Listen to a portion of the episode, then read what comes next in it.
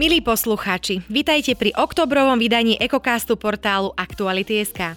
Moje meno je Martina a prevediem vás správami z ekológie aj rozhovorom s Jakubom Hrbáňom z iniciatívy Klímaťa potrebuje. V polovici októbra zautočila na bežca v lokalite Javorina pri obci Valča v okrese Martin Medvedica. K útoku došlo v lesnom prostredí s prirodzeným výskytom medveďa hnedého. Poraneného muža previezla Horská záchranná služba do univerzitnej nemocnice v Martine, kde podstúpil operačný zákrok. Situácia podľa hovorkyne štátnych ochranárov Kristiny Bockovej pravdepodobne vznikla v dôsledku prekvapenia vodiacej medvedice v podvečerných hodinách a jej prirodzenej snahy o ochranu medvieďa. Treskúcich zim ubúda, výkyvy teplot nás budú držať v strehu. Správy o tom, že nás čaká mimoriadne silná a mrazivá zima, znepokojujú Slovákov už dlhší čas. Predpovedať, akú budeme mať zimu, sa podľa klimatologa Pavla Faška v súčasnosti nedá ani rámcovo. Podľa neho sme od roku 1992 zažili len dve mrazivé zimy bohaté na sneh. Boli to zimy rokov 1995 až 1996 a 2005 až 2006. Podľa klimatológa by sme sa mali pripraviť skôr na zimu, ktorá bude teplotne nestabilná.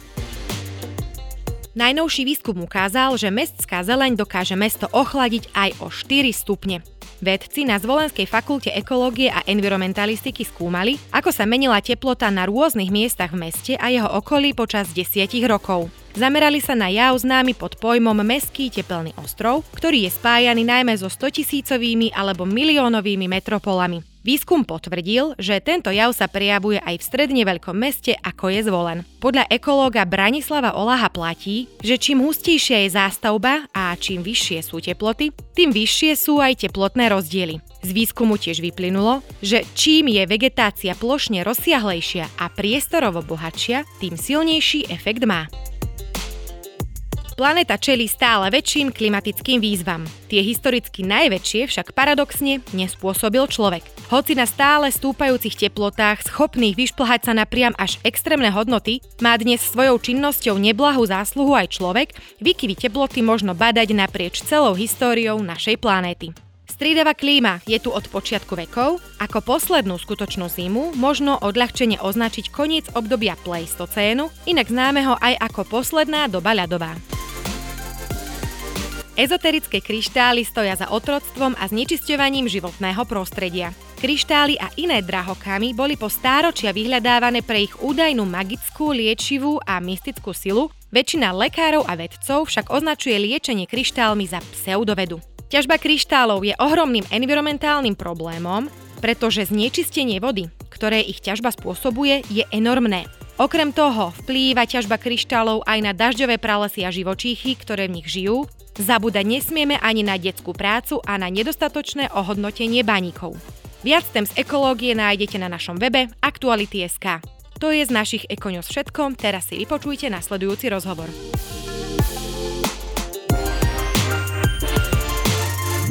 Klimatická kríza ohrozuje nás, naše mestá, domovy, prácu, ekosystémy, planétu. Hovoríme, že začať treba teraz hneď, no často nevieme ako. Nielen na Slovensku existujú mnohé organizácie, ktoré v tom pomáhajú a ľuďom ukazujú, čo robiť, ako mať v pojmoch a dojmoch jasno, a ako sa snažiť o zlepšenie stavu našej planéty. Jakub Hrbáň, signatár petície a aktívny člen iniciatívy Klimaťa potrebuje, nám v podcastovom rozhovore prezradí viac o tom, čo môže každý z nás urobiť k zlepšeniu situácie. Ahoj. Ahoj, ďakujem za pozvanie. V roku 2020 ste vytvorili petíciu Klimaťa potrebuje, ktorá zarezonovala. Mala 130 tisíc podpisov, boli to ľudia, ktorí bažili po potrebných zmenách. Politici to však nevypočuli. Od spustenia druhej petície na jeseň v roku 2021, pod ktorú dnes už aktívne nezbierate podpisy, ste sa intenzívnejšie zamerali na postupné vytváranie organizácie. Aké ďalšie kroky ste odvtedy teda vykonali a podnikli? V zásade to také najväčšie ponaučenie z tej prvej petície, nie ani tak z toho, ako ako veľmi nás ľudia podporili a akú veľkú podporu verejnosti si, si tá petícia našla, ale skôr z toho veľmi dl, zdlhavého rokovania a komunikácie s politikmi, ktoré výsledkom bolo, že teda to uznesenie, ktoré bolo v parlamente prijaté takmer takmer pol roka potom, ako sa vyzbierali tie podpisy, um, bolo veľmi vágne, bolo veľmi prázdne a neobsahovalo takmer nič z tých požiadaviek, z tých troch požiadaviek, ktoré tá petícia žiadala, teda spolu s nami z tých, tak, tých takmer 130 tisíc ľudí. Čiže uvedomili sme si, že, že, že na to, aby sme naozaj dokázali vytvárať ten nevyhnutný spoločenský tlak, na ktorý bohužiaľ tí politici reagujú, či už je to pozitívne alebo negatívne, potrebujeme s tými ľuďmi alebo potrebujeme hľadať spôsoby, ako s verejnosťou udržiavať konštantne kvalitnejší vzťah, ako ich viac vzdelávať a hlavne ako ich aktívne zapájať. Možno im aj byť bližšie? Byť, byť bližšie určite a hlavne tým, ktorí sú ochotní počúvať, vysvetľovať, že, že áno, podpísanie petície z času na čas bohužiaľ nestačí.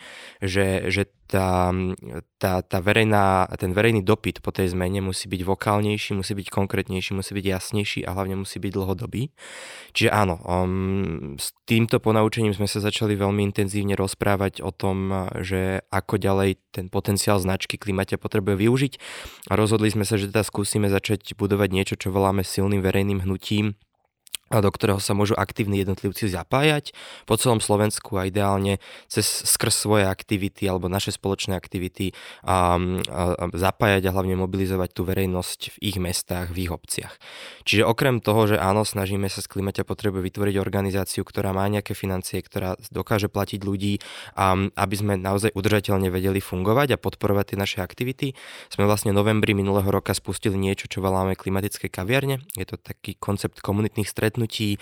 Teraz ho budeme spúšťať v Bratislave opäť trošku v novej podobe, a, ale v zásade sú to pravidelné stretnutia otvorené verejnosti, kde môže tá verejnosť, ktorá sa zaujíma prísť a, a môže dostať buď nejaké informácie, vzdelanie, prednášky, workshopy, alebo naozaj tú komunitu. To bolo niečo, čo sme si aj my neuvedomili, že, že častokrát, že je tu veľké množstvo ľudí, ktorí sa o ten problém zaujímajú, ale chýba im niekto v okolí, s kým sa to môžu porozprávať a, a s kým môžu a, možno participovať na niečom, čo smeruje k nejakej väčšej zmene, než tých, tie, tie, tie zmeny, ktoré robíme v živote každý z nás. Čiže, čiže naozaj ako keby tamto, týmto smerom sa snažíme smerovať, klimaťa potrebuje.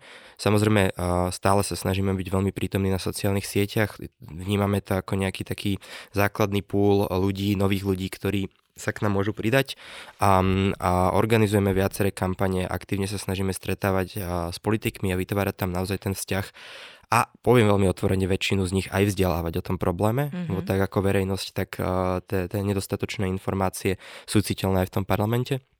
Ale to, na čo sa zameriavame teraz, je naozaj snaha vytvárať skrz um, aktívnych jednotlivcov po celom Slovensku aktívne klimatické komunity, ktoré vytvárajú naozaj ten, ten network aktívnych ľudí. Uh-huh. Silné verejné hnutie, klimatické kaviárne, komunity, všetko to je o ľuďoch, um, ale napriek tomu, že teda ste v minulosti vyzbierali takmer tých 130 tisíc podpisov, nebolo to dostatočné. Bude niekedy dostatok ľudí na to, aby sa veci dali reálne do pohybu aby sme teda naozaj sa iba nesnažili, ale aby sa aj veci zmenili?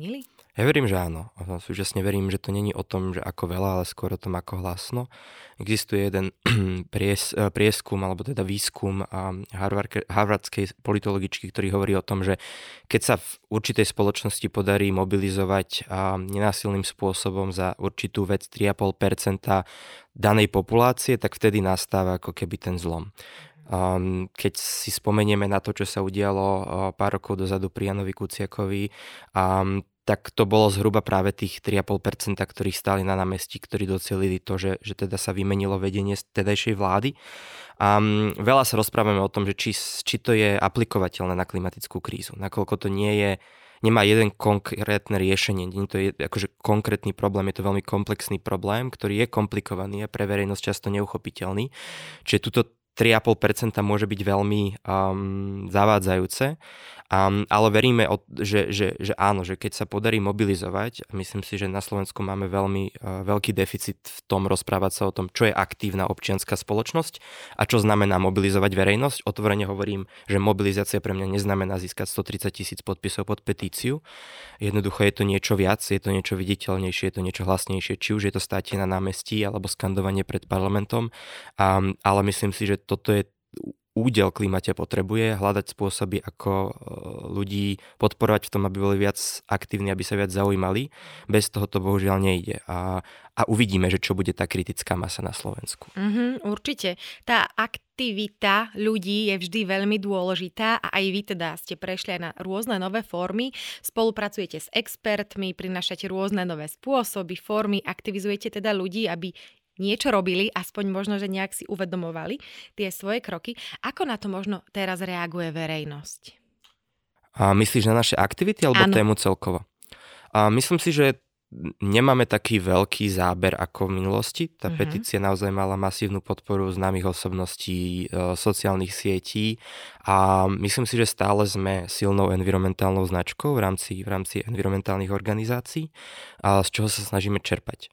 A vnímame, že pre ľudí, tých, ktorí sú v bode, e, uvedomujú si, e, že tu máme veľký problém, aspoň ako tak chápu základné príčiny a dôsledky toho problému a chcú niečo robiť, sme veľmi atraktívnym subjektom na to, aby sa k nám pridali. Mm-hmm. A snažíme sa im vytvárať priestor a, a, a sami častokrát nevieme, čo robíme, to veľmi otvorene priznávame, je to tak trošku pokus obil, ale snažíme sa spolu priznať to, ako môže niekto v Banskej Bystrici skúsiť e, vytvoriť podujatie alebo, alebo, alebo miesto, v rámci ktorého sa môžu stretávať. V danom meste podobne angažovaní ľudia a môžu začať mať diskusie o tom, čo naše mesto potrebuje, ako vieme prispieť k riešeniu tohto globálneho problému, ale ako, alebo ako vieme pomôcť tej lokálnej spoločnosti, tým obyvateľom pripraviť sa na tie zmeny, ktoré sú nevyhnutné, o ktorých sa budeme baviť neskôr. Mm-hmm. Čiže myslím si, že, že určité percento ľudí, ktorí sú pripravení na to spraviť viac, reflektuje na túto možnosť veľmi dobre. Nie sú to samozrejme zatiaľ zástupy a tie sa snažíme nejak zaujať práve ešte stále cez ten kvalitný online content um, a iné formy zapájania sa, menej, nazvime to náročné, a, ale naozaj je príjemné, koľko ľudí od novembra sa k nám aktívne pripojilo mm-hmm. a je príjemné a je oveľa príjemnejšie, keď vidíš 10 dobrovoľníkov na stretnutí dobrovoľníčok ako 130 tisíc ľudí niekde na papieri. Aj keď to možno nemá taký ring to it, mm-hmm. ale, ale áno, akože je veľká sila v tom spájení sa, v vytváraní skupín, ktoré e, hľadajú spoločne nejaké riešenia. Spomenul si tú zmenu vnímania značky. Čo to možno spôsobilo? Vieš to identifikovať? Asi úplne nie. Myslím si, že, že, že niečo, čo sme si identifikovali potom, ako tá prvá petícia ako keby mm, um, poviem to tak, že, že nevyšla úplne tak, ako sme mm-hmm. plánovali. A, uh, že vnímali sme, že klima ťa potrebuje je ako značka, ako naozaj ten hashtag je niečo, čo má veľmi vysokú poznateľnosť. Určite. Um, to, s čím momentálne trošku bojujeme, je práve to, že ľudia uh, si pod tým stále predstavia tú prvú petíciu. Dokonca keď sme spustili druhú petíciu, ktorá bola veľmi odlišná, veľmi obsažnejšia od tej prvej a spolupracovali sme nad nimi s viacerými odborníkmi, tak ako keby ľudia často reagovali, že však ale ja už som to podpísal. Mm-hmm, čiže nerozumeli v podstate tým zmenám. Čiže myslím si, že to je o tom, že momentálne je našou úlohou naozaj efektívne a jednoducho predefinovať, že klíma ťa potrebuje tu stále je. Z časti tí ľudia, ktorí boli jej súčasťou v minulosti, ju naďalej podporujú. A myslím si, že stále máme značnú podporu v našich aktivitách zo strany známych osobností, aj verejnosti a myslím si, že na nás veľmi pozitívne reaguje väčšina politikov a, a otvára nám to dvere, čo je, čo je veľmi veľká strategická výhoda, ale naozaj a je to o tom, že sa musíme, musíme nájsť spôsob, ako predefinovať to, čo robíme. Mm-hmm. Že nie sme o petícii, sme naozaj organizáciou, ktorá sa tu snaží systematickejšie pod, e, pôsobiť a podporovať ľudí v tom, aby sa viac zaujímali, aby, aby našli ten svoj spôsob, ako byť aktívny, ak aktívni byť chcú. Mm-hmm, byť aktívnymi môžeme aj v rámci štrajkov. V roku 2019 sa teda poprvý raz na Slovensku štrajkovalo za klímu. Ako sme na tom teraz? Boli by ľudia možno ochotní, šli by do toho znova? Ako to vnímaš? Um, ja si myslím, že tá emocia je tak trošku už preč, nielen na Slovensku, ale aj medzinárodne um, že tá emocia z toho, že to organizujú mladí ľudia s tou, nazvime to nejakou myšlienkou nevinnosti alebo, alebo toho, že oni budú tou generáciou, ktorá bude plne znášať tie dôsledky klimatickej krízy, um, tu už tak prítomná nie je. Mm-hmm. Do veľkej miery to rozbila aj na Slovensku, aj, ten, aj, aj Fridays for Future na Slovensku, ktoré som akože spolu organizoval, práve pandémia. A pre mňa osobne to bol naozaj um, tak trošku otvorenie očí v tom, že um, že tie štrajky mali veľmi úzkú cieľovku. Aj keď sme sa snažili dostať na tie námestie čo najväčšie množstvo ľudí, tak to bolo vždy v piatok do obeda s cieľom choďte preč zo školy a čo v krajine, kde nás nikto demokracii alebo aktívnej občianskej participácii neučil a nerozprávame sa o tom v rodinách. A nebolo to tak podporované. A nebolo to tak podporované je pre piataka, šiestaka alebo áno aj, aj, aj tretiaka na strednej pomerne akože nekomfortný krok a, a vlastne možno častokrát nerozumie, prečo to je potrebné, čisto naozaj z tej, z tej občianskej roviny. Um, a uvedomil som si, alebo uvedomili sme si, že, že naozaj potrebujeme na Slovensku veľa širšiu mobilizáciu. Je to veľké množstvo ľudí a skupín, ktoré a, sú na hranici a nechcem to nazvať chudoby, ale naozaj žijú z výplaty do výplaty a s týmito je potrebné komunikovať a tieto témy citlivejšie inak. A naozaj tá široká spoločenská mobilizácia je dnes oveľa dôležitejšia. Nevylučujem, že klímate potrebuje, bude najbližšie mesiace organizovať nejaké demonstrácie. Určite budeme, keď na to príde. Ale asi budú oveľa cieľenejšie mm-hmm. a strategicky plánované um, tak aby naozaj um, reflektovali to, čo sa dnes či už na politickej alebo spoločenskej scéne v kontexte klímy deje a aby sa snažili veľmi citlivo pristupovať k sociálnym aspektom tých riešení, či už je to odstavovanie priemyslu alebo, alebo aj energetická kríza, ktorá nás čaká túto zimu, ktorá Um, my ju vnímame veľmi jasne napojenú na tú klimatickú a spojení zo závislosti na fosilných palivách vo všeobecnosti nielen z Ruska, ale je potrebné si uvedomiť, že jednoducho toto je možno niečo, čo ľudia ktorí budú hľadať spôsoby, ako zaplatiť účty a, a, a e, neumrznúť v úvodzovkách, nepotrebujú počuť. Čiže myslíme si, že, že toto je naozaj dôležité začať vnímať ten, ten problém trošku v širších kontextoch mm-hmm. a globálne vnímam, že to študentské hnutie na to nie je v každej krajine pripravené. Mm-hmm. Áno, hovoríme o tom, že klíma nás potrebuje, ale my potrebujeme plán. Ako by mal vyzerať taký plán? My ten plán máme načrtnutý práve v tej druhej petícii a aj preto, keby hovoríme o tom, že momentálne pre nás není prioritou zbierať podpisy, lebo je nám jasné, že ten plán sa nevytvorí za mesiac ani za rok a a, a, v zásade to, že tú petíciu máme, nám dáva určitý rámec tej činnosti, ktorej sa chceme venovať aj po tej odbornej stránke. Ten plán my vnímame ako naozaj podrobný návod toho, ako sa ide Slovensko zmeniť za najbližších 30 rokov do toho roku 2050. My do roku 2050 máme dosiahnuť globálne uhlíkovú neutralitu, to je deadline, ktorý nám dali vedci na to, aby sme zabranili otepleniu o viac ako 2 stupne, už nejdem snívať o 1,5. A je to reálne? A ak, ak globálne príde k dosiahnutiu uhlíkovej neutrality do roku 2050, čo znamená, že, že budeme naozaj produkovať len také množstvo emisí, ktoré v danom časovom období vieme stiahnuť späť z atmosféry, či už prírodou alebo technológiami, ale primárne teda prírodnými ekosystémami, um, tak to, to reálne je hej, aj pre Slovensko, aj globálne. Je reálne, aby sme tento cieľ splnili a je reálne, aby sme zabranili ďalšiemu oteplovaniu, ktoré by mohlo byť katastrofálne. A hlavne je to, že nie len o tom, či je to reálne, je to o tom, že to je nevyhnutné. Naozaj my si musíme uvedomiť, že um, klimatické hnutia v Spojených štátoch to často prirovnávajú k mobilizácii počas druhej svetovej vojny. Ono je to veľmi abstraktné prirovnať niečomu tak neviditeľnému, ako je klimatická kríza, ale naozaj si musíme uvedomiť, že, že napriek tomu, že to prichádza pomaly a nie vždy uchopiteľne, tak ten problém je existenčný problém, nie len pre slovenskú spoločnosť, ale pre, pre, pre ľudstvo ako také. A, a my potrebujeme dnes naozaj rovnakú mobilizáciu toho, do čoho investujeme peniaze, aké projekty pripravujeme, v čom a okolko znižujeme emisie, aké pracovné miesta vytvárame na miesto toho, ktoré sú zelené a bezemisné. A, a, a toto by mal pre nás ten plán a, a, obsahovať. My si nemôžeme dovoliť najbližších 30 rokov naozaj skákať od ohňa k ohňu a, hlas, a hasiť ho tak, ako nám príde. My potrebujeme vedieť, čo nás plus minus čaká, ako mm-hmm. budú vyzerať letá, aké veľké suchá na Slovensku budú, budú a koľko budeme mať vody, ako bude vyzerať ovzdušie jednoduchšie a, a na toto potrebujeme naplánovať riešenia a projekty, ktoré naozaj budú tú krajinu transformovať alebo posúvať do toho 21. storočia, budú robiť modernou, zdravšou, sociálnejšou a áno, predovšetkým spravodlivejšou nielen voči spoločnosti, ale aj voči planete. Uh-huh. To voči planete to je veľmi dôležité. Už koncom júla sme napríklad celosvetovo vyčerpali všetky prírodné zdroje, ktoré máme na planete k dispozícii a od tohto dňa do konca roka ako ľudstvo žijeme na dlh. Na Slovensku nastal tento deň vyčerpania zdrojov už 3. mája, čiže ešte skôr. Každý rok sa tento termín posúva a je stále, by som povedala, že horší. Ako to vnímaš ty, ako to vnímate vy ako iniciatíva, ako ľudia, ktorí naozaj sa zameriavajú na, na klímu a na to, ako jej pomôcť? To, že sa to posúva, v zásade vieme. Ja oveľa radšej, než, než s týmto um, Earth Overshoot Day um, pracujem s konceptom planetárnych hraníc, ktorý teda uh, vyvinul jeden z popredných klimatologov, ktorý určuje to, že, že v akých oblastiach, či je, či je to biodiverzita, či je to klíma a tak ďalej, sme prekročili nejaké bezpečné bezpečnú hranicu a, alebo nebodaj sa dostali do bodu, z ktorého už nie je návratu.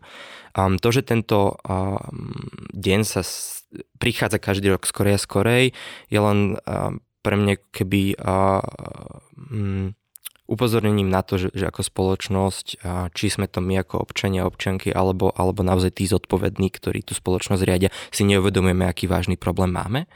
A stále ideme a, a nastavení tak ako doteraz, stále udržujeme ten normál a ten status quo a je potrebné si uvedomiť, že čím dlhšie takto budeme pokračovať, tým radikálnejšie tie zmeny budú. A bude to horšie. Či, a bude to horšie. Či už v pozitívnom zmysle, že sa mm-hmm. budeme snažiť e, ten problém riešiť, ale v oveľa kratšom časovom období, alebo v negatívnom zmysle, že ten problém riešiť nebudeme a budeme tu mať naozaj masovú klimatickú migráciu, nedostatok potravín a nárast cien nie len v energii a postupné destabilizácia spoločnosti. A nechcem tu malovať tie negatívne scenáre, my sa snažíme ako klimate potrebuje naozaj a formovať nejakú pozitívnu víziu toho, ako môže vyzerať tá budúcnosť, ak sa teraz rozhodneme konať podľa toho, čo nám vedci hovoria. A súčasne si myslím, že, že ten over, Earth Overshoot Day je dobrým príkladom na to, hlavne ten rozdiel medzi tým slovenským a celosvetovým, aby sme si uvedomili, že ten argument, ktorý častokrát ľudia vyťahujú, už to není taký ten typický klimaskeptický, že klimatická kríza neexistuje alebo klimatická zmena sa nedieje. Už je to trošku rafinovanejšie, teda ten obľúbený je, že ako Slovensko predsa aj tak nič nezmôžeme. Mm-hmm. A my sme krajina, ktorá je súčasťou naozaj akože, že dlhodobo vyspelého sveta, sme súčasťou Európskej únie a naša životná úroveň je naozaj výrazne nadpriemerná v kontexte množstva vyprodukovaných emisí a využitia prírodných zdrojov. A toto je potrebné si uvedomiť, že to, že my máme Earth Overshoot Day približne mesiac a pol pred tým celosvetovým, znamená, že žijeme nad štandard. A ten nadštandard žije um, plus minus ďalšia tretina planéty, keď sa pozrieme na populáciu. A, a je to práve ten nadštandard, ktorý spôsobuje tento problém. Je to to, že, že, že to, aký život dnes žijeme a to, ako je zabezpečovaný, vytvára extrémne množstvo fosílnych emisí skleníkových plynov, ktoré vytvárajú proste oteplovanie, ktoré destabilizuje planétu. Čiže podľa mňa toto je niečo, s čím sa dá na Slovensku pracovať. Že mhm. pokúsiť sa ukázať na to, že nie, nie je o tom, že my nič nezmeníme. Naozaj máme sa tu. A teraz viem, že niektorým ľuďom sa to bude ťažko počúvať, ale pri veľmi dobre. A pre nás je dôležité, aby sme hovorili o tom, že to riešenie neznamená, že sa budeme mať zle. To riešenie znamená, že možno nebudeme mať toľko vecí, ale budeme mať kvalitnejšie služby. Mm-hmm. Vy pracujete a teda veľmi pilne, pretože spolu s organizáciami Klimatická koalícia, Priatelia Zeme a Via Juris ste spustili kampaň s názvom Chceme silný klimatický zákon. Tak nám teraz poď povedať, o čo ide, čo žiadate, ako sa v tom majú vlastne vyznať bežní ľudia. Hej, akože znie to veľmi komplikovane, pretože rozumiem, že keď sa tom človek, bežný človek neúplne vyzná. Mm, v zásade silný klimatický zákon vnímame ako základový kameň toho plánu, o ktorom sme hovorili. Aj mhm. preto dnes nezbierame podpisy pod tú petíciu, ale žiadame verejnosť, aby podporila našu kampaň za prijatie silného klimatického zákona na www.silnyklimazákon.sk. Um, je to zákon, ktorý pripravuje už takmer rok a pol ministerstvo životného prostredia a jeho podoba dnes nie je úplne ideálna. Aj z toho dôvodu sme sa viaceré organizácie, hlavne tie odborné, ktoré v tom majú skúsenosti a teda on board je aj, aj, aj právnická organizácia Vioris, pretože ide o písanie zákona. Sme sa spojili, aby sme ho trošku posunuli do, do levelov, v ktorých sa musí nachádzať, ale v zásade má to byť legislatíva, ktorá má rámcovať to, akým spôsobom ide Slovensko znižovať emisie s cieľom dosiahnuť uhlíkovú neutralitu 2050. Čiže to, o čom v, hovoríme, že by ten zákon mal alebo musí obsahovať na to, aby naozaj sa od neho mohli potom odvíjať ďalšie stratégie a projekty, ktoré budú zlepšovať uh, náš každodenný život, um, tak musí obsahovať pri prvom rade naozaj veľmi, veľmi dobrú dátovú politiku. My na to, aby sme vedeli plánovať klimatické opatrenia, potrebujeme zdieľať dáta naprieč rezortami, ale aj súkromným a verejným sektorom. Potrebujeme subjekt, ktorý je schopný ich analyzovať, Myslíme si, že by to malo byť SHMU, ktorému by mali byť posilnené kapacity a finančné zdroje a mal by tam byť naozaj masívny nábor, nie odliv odborníkov na to, aby sme mali teleso, ktoré je schopné vyhodnocovať to, kde sa nachádzame klimaticky, ekonomicky a tak ďalej. Chceme, aby boli jasne definované emisné ciele, to znamená, ideálne by ten zákon mal obsahovať um, taký prehľad toho, okolko každý rok každý sektor, to znamená každé ministerstvo musí znížiť emisie za tie mm-hmm. oblasti, za ktoré je zodpovedné. Čiže ide o konkrétne čísla. Konkrétne čísla, presne, aby sme vedeli plánovať, aby sme vedeli povedať, že dobre, tak keď máme znížiť roku 2027 o toľkoto emisie v sektore polnohospodárstva, tak to znamená tieto a tieto projekty a takúto a takúto investíciu. A, a takýto, takýto dopad to bude mať či už pozitívny alebo negatívny na obyvateľov, na to sa musíme pripraviť. Chceme, aby obsahoval um, uh, určité princípy kontroly, to znamená naozaj jasne definované spôsoby, ako bude plnenie tých cieľov monitorované. Chceme, aby tam bol naozaj odborný orgán, ktorý bude zložený z klimatologov, z odborníkov, z ekonómov, naozaj akože kapacít na to, aby boli schopné sledovať to, či sme v súlade s tým, čo ten zákon hovorí. Chceme, aby títo odborníci boli naozaj dobre zaplatení, aby sa tej práci mohli venovať poriadne. A chceme v poslednom rade, aby ten zákon definoval vymahateľné mechanizmy. To znamená, um, vo všeobecnosti, k tomu sa tiež dostaneme, aj na medzinárodnej úrovni dnes klimatická politika nie je vymahateľná. To znamená, že funguje na princípe záväzkov a toho, či si ich krajiny plnia alebo nie a jediné, čo mhm. za to môžu dostať, ak nie, tak sú na medzinárodnom stage OSN vyhrešené.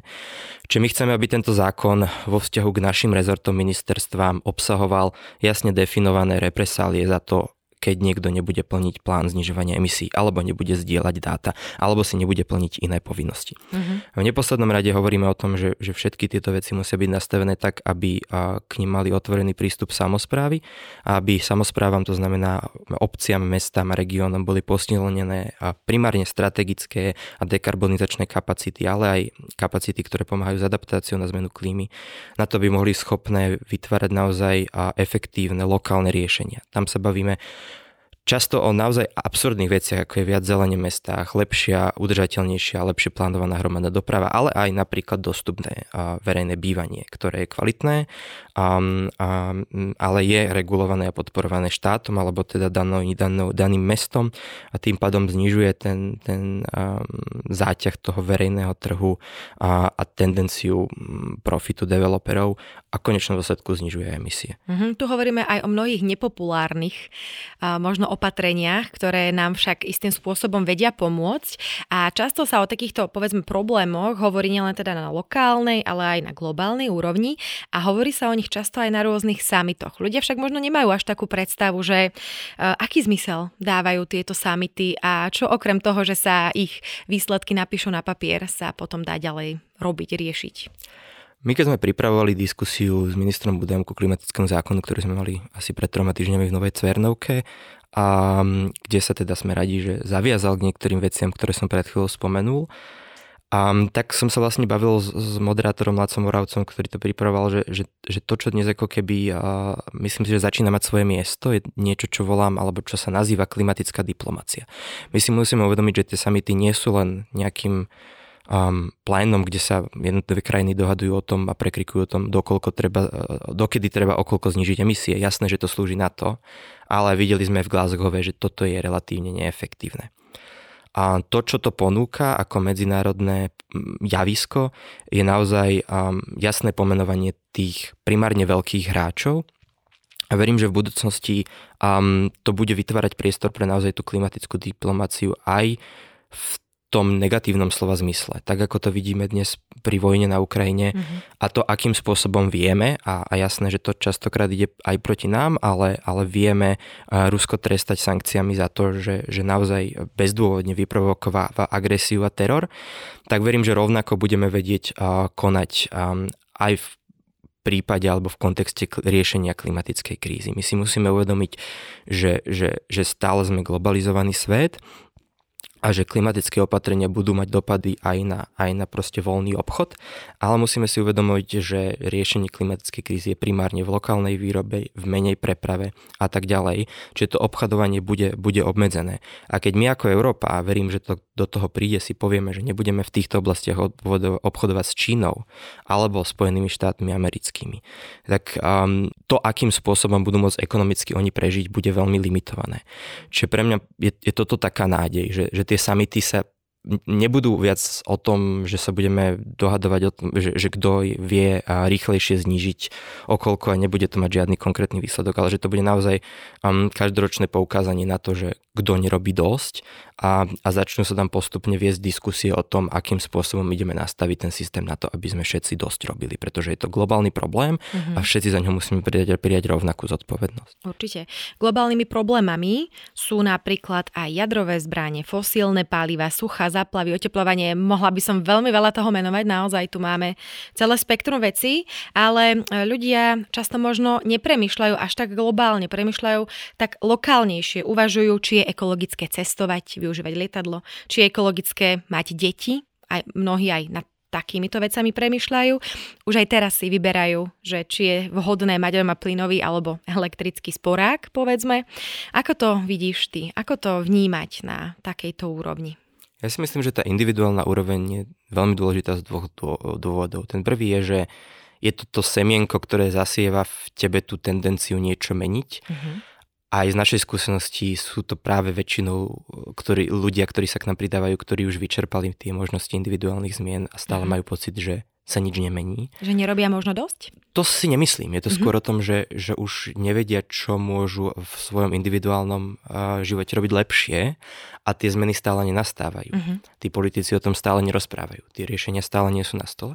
Že toto sú práve ľudia, ktorí si postupom času uvedomia, že dobre, tak uh, tá angažovanosť je asi jediná cesta, ktorú máme a tlačiť na tie systémové zmeny je to, jediné, to jediné, čo pomôže na to, aby sa tie veci skutočne viditeľne a dostatočne rýchlo pohli.